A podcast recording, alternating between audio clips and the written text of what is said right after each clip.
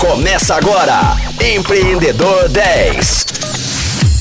Fala Rocktronics, eu sou o Flávio Amaral e está começando o último dia do nosso Empreendedor 10 desta semana. Lembrando que eu estou com o sócio-diretor do IABT, Paulo Vitor. PV, na sua visão, qual a importância da gestão da inovação para as empresas, sejam elas públicas ou privadas? Boa sexta-feira para todos aí.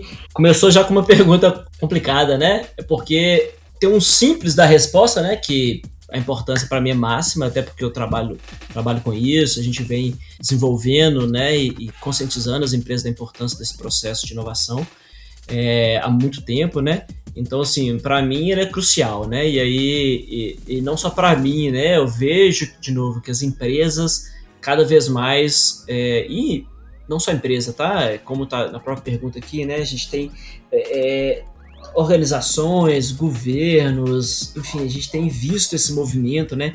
As pessoas querendo, né, as instituições é, querendo entender esse processo, entendendo, né, que a, que a inovação ela tem resultado, aquele movimento da inovação enquanto o, a espuma do chopp ali, ou a festa, é, o, o, marketing pelo marketing, aquilo, aquilo passou, né? As instituições, as empresas hoje é, buscam inovação com resultado, e a inovação com resultado, é, e essa busca, né, tem trazido bons resultados de fato para as empresas. Então, é, para mim, a importância é crucial para a competitividade das empresas, sabe? A gente fala muito nas palestras e nos projetos que a gente, que a gente desenvolve. É, a primeira, inclusive, no processo de transformação cultural que a gente faz com as empresas, o primeiro momento que a gente conversa é dar um choque de realidade, né, nas empresas de que esse processo não tem volta tanto da inovação quanto da transformação digital é um, um, caminho sem volta. Ele é acelerado, né? Claro que cada setor ele tem um, um timing diferente, mas é acelerado. Todo mundo vai passar por isso, né? Todo setor vai se inovar, todo setor vai ter que mudar amanhã ou daqui a algum tempo, né? E pegando um pouco a palavra gestão, né? Então, assim, a inovação, de fato, explicar demais a importância dela seria até chovendo molhado aqui. Mas a gestão, então vou pegar pela palavra gestão aqui, ela, para mim, ela traz é, aquilo que a gente vem tentando falar, né, ao longo dessa nossa semana, da importância da gente estabelecer processos, da importância da gente é, ter uma constância, uma consistência nesse processo de inovação, a importância da gente engajar pessoas nesse processo de inovação, a importância da gente saber, né, é, por meio de, ferramentar, de ferramentas, de metodologias, identificar quem são as pessoas mais entusiastas, identificar quais são aquelas pequenas inovações que vão engajar e vão ser os exemplos, né, as inovações que vão ser exemplos para que outras áreas e outras pessoas se engajem também.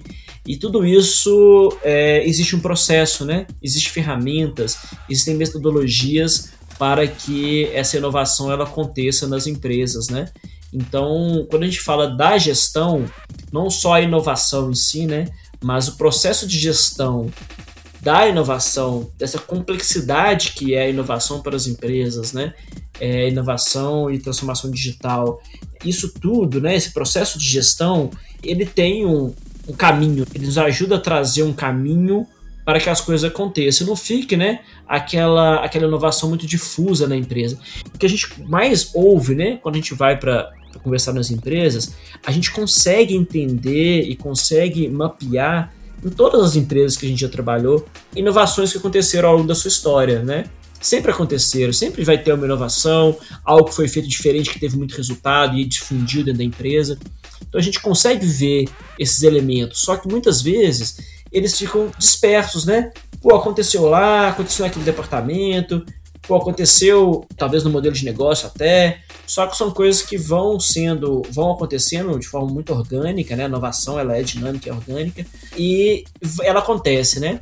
Só que na hora que a gente dá um, um, um olhar, um foco para isso, coloca um foco nesse processo de inovação, e desenhe esse caminho, desenhe esse fluxo. As pessoas têm clareza de como elas vão interagir, elas têm metodologia para que possam tirar uma, é, gerar uma ideia, tirar a ideia do papel, testar essa ideia. Ela tem um fluxo dentro da empresa onde é claro por quem precisa, por exemplo, aprovar uma inovação ou quem precisa, é, onde que eu vou concorrer por um recurso para que eu possa inovar. Então, tudo isso, a palavrinha gestão é crucial para que a gente consiga, de forma sistemática, né, inovar dentro da empresa e não só de forma difusa né, e dispersa, a gente consiga concentrar um pouco desse processo de inovação e guiar, né, conduzir as pessoas. Né, a gestão é muito isso, né? É conduzir as pessoas para que elas possam se engajar e inovar. E quando eu falo pessoas, né, a complexidade que a gente vem discutindo muito é que hoje a inovação não pode ser olhar, olhar para a inovação só internamente, né? Esse fluxo tem que ter o externo participando desse fluxo de alguma forma, né? E isso traz mais complexidade ao processo gerencial, só que traz mais resultados também, né? E você acha que a inovação, né, ou as práticas inovadoras, elas podem ser introduzidas em qualquer empresa, de qualquer perfil, independente do tamanho, do ramo de atuação? Flávio, eu acho que sim. Acho que todos os, todas as empresas, todos os setores de mercado, todos eles vão passar por uma mudança muito grande, né? Ou já, não, já não passaram, né? Então pegar, por exemplo, os últimos anos aí, o boom das fintechs. Cara, a gente, todos os setores vão passar por isso, né? A gente está vivendo agora um movimento muito grande em torno da saúde, né? O agro. Então, assim, não tem como fugir desse processo de inovação e de transformação. Talvez a grande empresa, ela já entendeu melhor esse movimento talvez não entendeu como que esse movimento vai impactar o seu negócio, né? Mas eu acho que a grande empresa já, já sacou que isso vai acontecer, que isso vai impactar ela amanhã ou daqui um, um tempo. E as grandes empresas eles têm nos seus processos de planejamento, né? Já é comum para as empresas, né? Para as pessoas que lideram essas grandes empresas tentarem ou exercerem uma visão de longo prazo, né? Então, se a empresa acredita que ela não vai ser impactada pela inovação ou transformação digital amanhã, ela, a grande empresa, né? Ela de alguma forma eu acho que ela conseguiu ver que daqui a um tempo ela vai ser, né? Então, e aí por isso que esse movimento é, da inovação ele está tão forte agora, né? As empresas impactar, é, viram né, impacto e eu acho, Flávio, que a transformação digital é, esse processo de transformação digital ele, ele é um grande fator para as empresas terem acordado para esse processo. Porque a transformação digital, diferente talvez do que foi a inovação antes da transformação digital, né? Ela veio, a transformação digital veio trazer resultados concretos para as grandes empresas, né? Então, é uma inovação muito aplicada, né? É, é você ter, por exemplo, uma coleta de dados, tratamento de dados para uma tomada de decisão, que a pessoa está vendo ali na frente dela o dado que estava disperso na empresa e ela está tomando uma decisão muito mais segura por meio daquele dado ou uma introdução, por exemplo, de fato de um dispositivo que vai controlar um chão de fábrica, por exemplo, e esse dispositivo de fato está melhorando a produtividade da empresa. Então, a transformação digital, eu acho que ela veio para trazer resultados, né? Ou ela trouxe resultados mais concretos e aí despertou para o potencial da inovação também, né? Aí, por que eu estou diferenciando, né? Obviamente tem inovações que não tem a ver com o digital, né? É, modelo de negócios, organizacional, não são coisas que necessariamente são iguais, mas que eu acho que se misturam e, e cada vez mais vai estar tá misturado no mesmo caminho ali a transformação digital e a inovação. E aí quando a gente conversa com um pequeno empresário, a gente conversou muito com o pequeno empresário no, no último ano, aquela pequena empresa, um comércio no interior que vem de gerações ali, né? Ou foi o, o o avô que estabeleceu o comércio, ou o pai da família, e agora está na terceira geração, que é um, um, sei lá, o neto ali, né, assumindo aquele comércio e tal. Talvez eles tenham, né, e, e aí é, já é assim, já é mais comum no pequeno empresário, né, não ter tanto uma visão de planejamento de 10 anos, né, igual a grande empresa tem, é muito ali o dia a dia, planejar o próximo, o próximo ano, os próximos anos no máximo ali, é, e aí talvez ele esteja numa sensação, né, ou estivesse nos últimos anos, uma situação de conforto em termos de mercado, né? Pô, eu sou a empresa X aqui, sou referência na venda de roupas infantil aqui na minha cidade, e ok, eu tenho esse conforto, eu sei, né? Assim, não tive, não tive grandes oscilações é, na minha receita da minha empresa, nem para mais nem para menos nos últimos anos. Aí tem uma falsa sensação de conforto que a gente tentou levar isso para os empresários, assim. Olha, é, isso, também tá, também tá mudando, sabe? Não é eu não tô falando que você, amanhã você vai perder mercado, não é isso. mas talvez o seu filho não vai ter no seu negócio o porto seguro dele mais, igual você teve sua vida inteira. Por quê? Cara, sua competição é global hoje, né? E aí ficou com a pandemia isso veio de forma muito acelerada, né? Então assim, hoje é a pandemia e a gente viu isso muito no interior também. A gente não precisa mais sair de casa para comprar, obviamente, né? Ninguém queria sair de casa, ou grande parte da população não queria sair de casa para comprar. Então, aquele cara que vende roupa infantil lá do interior, que teoricamente, né, estava passando aquele negócio pro seu filho e ele vai ser a próxima e, a, e seria o porto seguro dele, ele está ameaçado. Porque eu vou comprar, eu vou comprar de grandes, grandes empresas, eu vou e vai chegar, né, a competição das do e-commerce no Brasil tá gigante, né? Então eu compro, eu chego menos de 24 horas na minha casa ou 48 horas na minha casa. Então, pô, não tenho, eu tenho essa comodidade, né? Então, a competição virou até desleal, né? Porque ele compete hoje com, grande, com a grande empresa e de forma internacional também, compete com a China, por exemplo. Então o que a gente quis levar, né? A inovação, que a gente está querendo muito bater nessa tecla com, com as pessoas, né? Se você não inovar o seu negócio, você vai. Esse negócio vai morrer. E vai morrer amanhã? Não sei, mas vai morrer daqui a pouco. O que é, foi seu porto seguro nos últimos 20, 30 anos, não é o porto seguro do seu filho, que está assumindo esse negócio daqui para frente. Então, o desafio que seu filho tem de se transformar é muito maior do que você teve para se transformar, né? E aí, é, a gente vem com a tecnologia ajudando, com reposicionamento de mercado, com mídias digitais. Então, o pequeno empresário teve que saber agora, de fato, mexer no Instagram, vender pelo Instagram, é, vender por, por um WhatsApp Business e ter um né, posicionar o seu produto no e-commerce, por exemplo. Isso foi um choque de realidade, né, muitas vezes. E mas a gente viu eles abertos, eles entenderam isso, eles estão ansiosos, né? Porque eles perceberam que eles vão ser de alguma forma impactados por isso, ou aqueles que já perceberam, né, que de fato está tendo um impacto negativo no processo, então, pô, tô sofrendo com isso, eu tô precisando me reinventar, me reposicionar ou aquele que ainda não está sofrendo por, com isso, mas ele entendeu que se ele for para esse caminho, ele vai ser competitivo, mais competitivo, e ele vai ser pioneiro, ou vai ser continuar sendo a referência que ele é na cidade.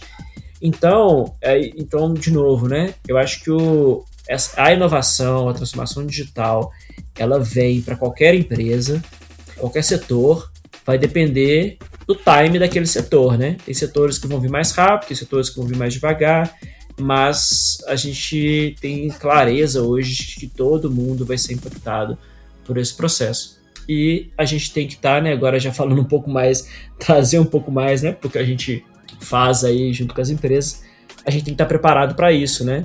Aí tem uma fala que, que, que, a gente usa muito, foi até de um, evento que a gente foi, foi algum, não lembro, alguém da GE que usou essa fala, é, e aí eu apropriei ela aqui nos nossos discursos, é que as mudanças hoje estão cada vez mais aceleradas, né, com o avanço da tecnologia, né, e aí a gente vive, né, numa mudança, num momento de mudança de comportamento, de tecnologia, de modelos de negócio tão grande que ele comparou na época isso com um tsunami, né, e diferente do que eram os mercados, né, nas décadas passadas, é, no século passado, né, que as coisas demoravam a, a, modificar, então era uma onda que as empresas surfavam, a gente viu o tsunami. E esse tsunami vai chegar em todos os mercados. Resta, né, nós, enquanto empresários, estarmos preparados para que isso aconteça, é, para quando isso acontecer, a gente conseguir surfar essa onda e não sermos é, sugados por ela, né. E eu falo isso até no mercado da própria consultoria, sabe, Flávio? A gente tem visto muito, a consultoria sempre foi muito presencial, a confiança na pessoa, né, que está por trás desse processo de consultoria. É, e hoje a gente, a gente vive, está vivenciando, né, um momento de muito crescimento no, no IABT, é muito devido ao fato de que é, as empresas que hoje são que a gente atende hoje quebraram aquele mindset de que eu tenho que estar tá lá presencialmente, o PV tem que estar tá presencialmente lá no interior da Bahia, para que a gente consiga desenvolver um projeto de inovação que é destaque hoje no Nordeste, os projetos que foram apoiados pela BDI, e eu tenho que estar tá lá, não, não tem que estar tá lá. A gente tem reuniões semanais, a gente tem entregas semanais, a gente tem resultado, porque as pessoas entenderam de fato que a gente que é o digital, né? É, essa interação digital ela traz resultados também, né? E aí a gente conseguiu com isso quebrar um pouco o regionalismo da nossa consultoria. Então hoje a gente tem projetos em São Paulo, projetos na Bahia, e com essa, com essa estratégia de expansão nacional permitido pelo uso da tecnologia. Então impactou não só os negócios que a gente é, desenvolve, mas o nosso próprio negócio está sendo muito impactado pela essa transformação tecnológica. E agora, lógico que a gente não pode fechar o nosso papo, fechar nossa semana sem o nosso bate-bola. Então compartilha com a gente aí um bom livro. Esse, esse, esses bate-bolas sempre pegam a gente, né? Ficar vendo. Sempre fico nervoso com isso, Flávio. Mas vamos lá, um livro, cara. Pode, pode indicar mais de um livro pra você ficar mais tranquilo. Ah, pode ser, né? Tá bom. Já me, já me deixa mais tranquilo. Fazer, esco fazer escolhas nessa área né, é, são complicadas. Mas aqui, eu tenho. A gente tem, tem um livro, cara, que a gente que é um livro que sempre está é, nas discussões dos sócios há muito tempo assim. Então sempre que a gente reúne para pensar uma estratégia, para modelar alguma coisa, para pensar né, algum desafio, ele está sempre sempre entre a gente ali nas nossas discussões que é o Empresas Feitas para Vencer do Jim Collins, né? Então ele traz para a gente, né, uma filosofia, né, diferente do empreendedorismo de palco que a gente, cara, que a gente sempre tentou fugir muito disso. Quem conhece a nossa história sabe que a gente sempre tentou fugir muito disso, focar em resultado, mas que é um perfil, né, realmente com humildade, com batalha, com entrega de resultados concretos, né? Como que as empresas vão, vão dando certo ao longo do tempo. Então esse é, um, esse é um, um, um, livro que sempre está nas nossas discussões enquanto sócio. Agora tem um, negócio, Flávio, que assim, desde que começou a pandemia, é, cara, eu me afastei bastante dos livros de empreendedorismo, dos livros mais técnicos, sabe? Eu acho que é, talvez é, essas leituras que sempre nos fomentavam, eu, eu me afastei um pouco e hoje minhas leituras são muito mais voltadas para livros é, não técnicos, né? E aí nessa história a gente vem, a gente tem, eu tenho lido no último ano alguns livros bons, e aí desde livros, né, bem é, que eu gosto muito de ficção e tal, mas também livros de literatura brasileira. Então, por exemplo, o livro que eu tô na minha cabeceira agora é Tieta, Tieta do Agreste, que foi uma indicação do meu sogro. E aí a gente tá, eu tô tentando fugir um pouquinho dessas leituras muito técnicas para ter um, um, momento de mindfulness mesmo, né, de relaxamento e tal. Então seria livros que eu indicaria também, livros de literatura brasileira, a gente, eu li livros de literatura é, africana também, né, trabalhando a questão da, do feminismo, e então foi bem legais alguns livros que eu indicaria também. Muito bom.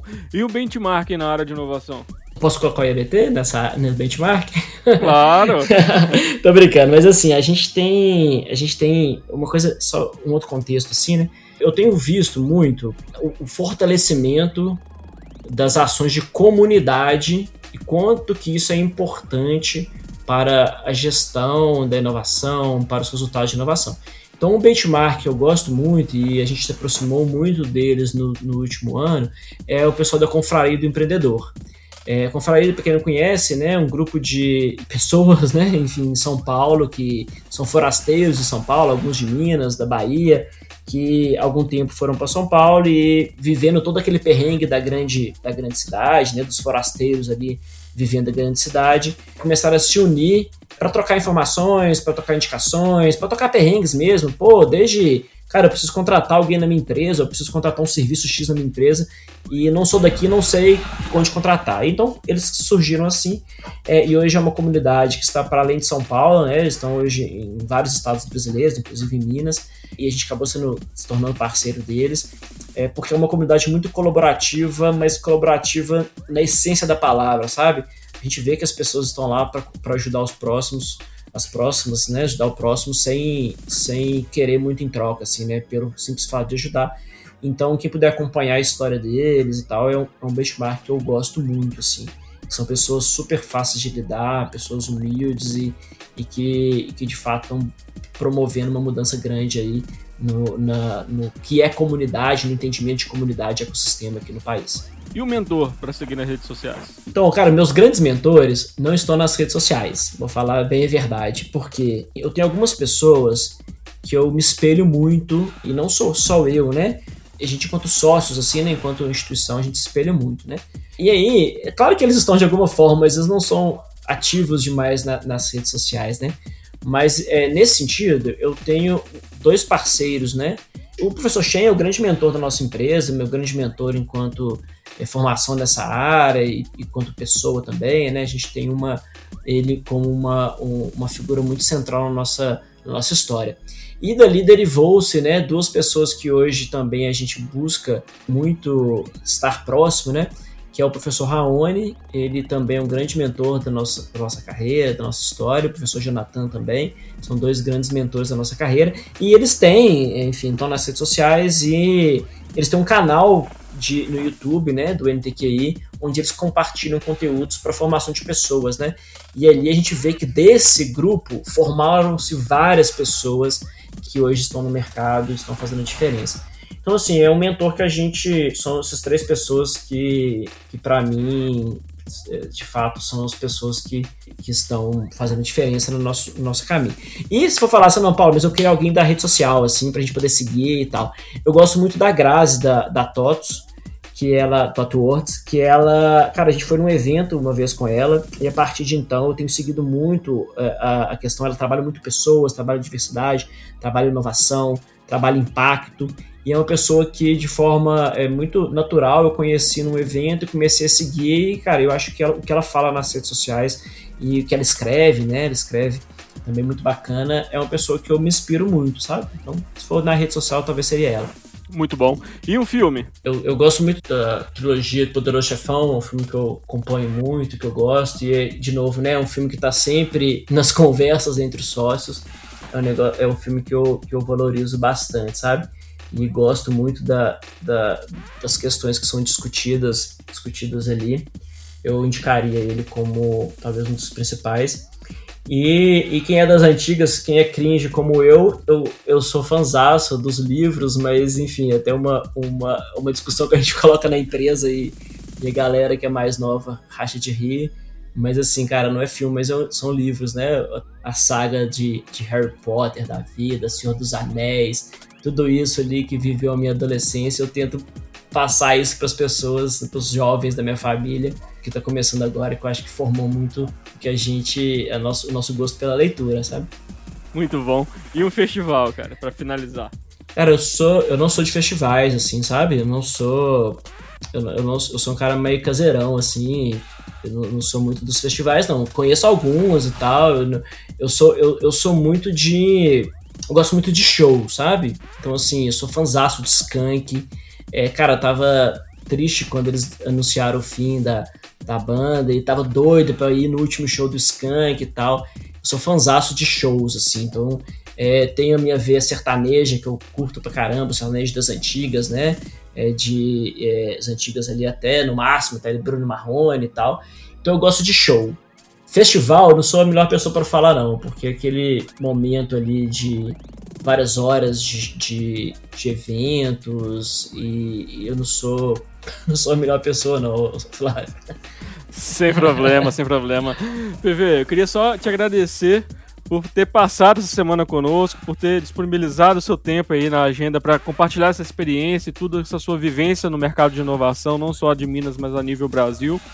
E queria deixar esse espaço aqui para você mandar uma mensagem rápida aí para o público. E é claro, a gente não pode fechar o programa também sem que você escolha uma música para fechar o nosso sextou aí com chave de ouro, um rock ou música eletrônica. Você pode indicar uma banda ou uma música em específico. Então, fica à vontade. Tá bom.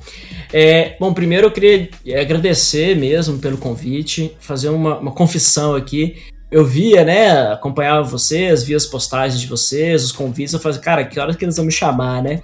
E eu achava assim, putz, será que o IABT não tá, não tá com essa presença no ecossistema porque a gente merecia ser chamado? E aí quando chegou o convite da CEO, eu falei, putz, não, eu acho que bacana, nós estamos, é que bom que a gente foi convidado, eu queria muito estar aqui compartilhando com você, sabe?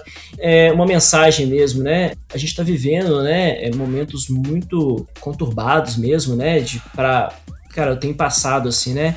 Desde que a pandemia começou, a gente sempre teve, para quem conhece o ABT aí, quem já passou pela empresa, sabe que a gente sempre teve um foco muito grande em pessoas. A felicidade e o bom ambiente de trabalho sempre foi um dos pilares da empresa. Quando a pandemia começou, é, eu, enquanto empresário, eu liguei um alerta muito grande que a gente é tudo muito novo. Falei, cara, a gente não pode fracassar agora. A gente tem muitas vidas ali e pessoas que, que dependem de alguma forma ou que né, estão com a gente. E aí eu liguei um, um, um alerta muito grande para isso. Só que, por outro lado, a gente perdeu nesse processo todo uma proximidade que era característica do IABT. Né? Então, por exemplo, eu sempre sentei no IABT, é, hoje eu estou à frente, né, sou CEO do IABT, mas eu sempre sentei do lado de todo mundo para que a gente tenha proximidade, para que a gente olhe no olho da pessoa e aí a gente entenda, né, que se ela está passando por um bom momento, por um mau momento, se ela está estressada, se não está. E é esse, esse espírito de compartilhamento, de colaboração sempre foi é, essencial na nossa, nossa empresa. E aí quando chegou a pandemia, a gente perdeu esse, esse feeling do estar próximo, né?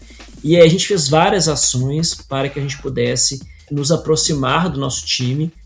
E aí a gente cresceu na pandemia, tem, sei lá, 80% da empresa nunca vi pessoalmente, né, do nosso time só que a gente conseguiu criar um ambiente, mesmo no digital, onde as pessoas estão no centro desse processo. Então, uma mensagem que eu gostaria de passar é realmente esse cuidado que a gente tem que ter é, com as pessoas que estão à nossa volta, na nossa empresa, que né, talvez fosse resumir, Flávio, toda a nossa fala aqui nesses cinco dias de bate-papo. Eu falei um milhão de vezes pessoas, né? Então, sim, eu acho que pessoa, as pessoas realmente estão no centro da inovação, da transformação digital e no centro do que é o IABT, da nossa história. Então, assim, a mensagem que eu, que eu queria passar é, é não só na empresa, mas na nossa vida pessoal, a gente ter essa carinho, essa atenção às pessoas, né? E aí, para fechar, dentro da temática rock eletrônico, que é a nossa temática aqui, né? Eu tenho, eu tenho vivenciado, e de novo, né? Talvez o, o Daniel seria a melhor pessoa para indicar, mas nessa temática, cara, é, de fato, vocês puderem fechar com uma música bem alegre e motivante aí do Skank, talvez seja a banda que eu mais gosto é, de rock, tá na minha história é, a história da minha, do meu relacionamento pessoal com a minha esposa, o Skank tá nessa história, a história de, dos nossos amigos, né? São sempre muito em torno da banda do Skank. Então, assim, se puder encerrar com uma delas, pode, eu deixo a cargo de vocês aí escolher que mais se encaixa ao perfil do, do nosso programa aqui. Opa, beleza, maravilha. Então vou deixar para nosso pra nossa produção aí escolher a, a, música, deixa a cargo deles. E eu queria te agradecer mais uma vez aí, Paulo Vitor, pela né, pela sua participação e dizer que a gente tá, ficou muito feliz né, com, com o aceite da sua, da sua participação e que tanto o Empreendedor 10 quanto a Rocktronics estão de portas abertas aí para o que você precisar. Conte com a gente. E eu queria agora fazer uma convocação para os nossos ouvintes, para os nossos Rocktronics, que na próxima segunda-feira teremos um grande convidado aqui para compartilhar um pouco da sua história também com todos nós. Então, nosso encontro está marcado sempre às 10 horas da manhã, com reprise às 10 da noite, de segunda a sexta-feira, com mais mais Empreendedor 10. Siga a gente nas redes sociais, arroba Rádio Rocktronic e acompanhe lá todo o conteúdo que a gente prepara com muito carinho para vocês. Até mais! Rocktronic.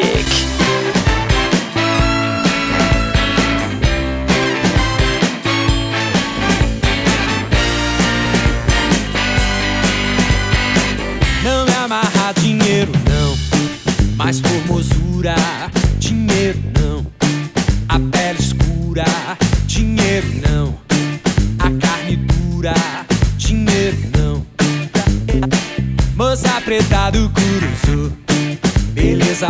pura, federação.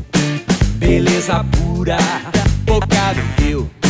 Beleza pura, dinheiro não.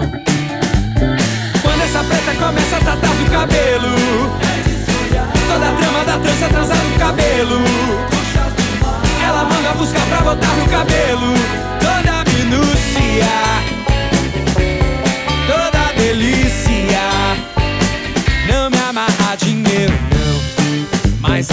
elegância Não me amarra dinheiro não. Mais a cultura Dinheiro não. A pele escura Dinheiro não. A carne dura Dinheiro não.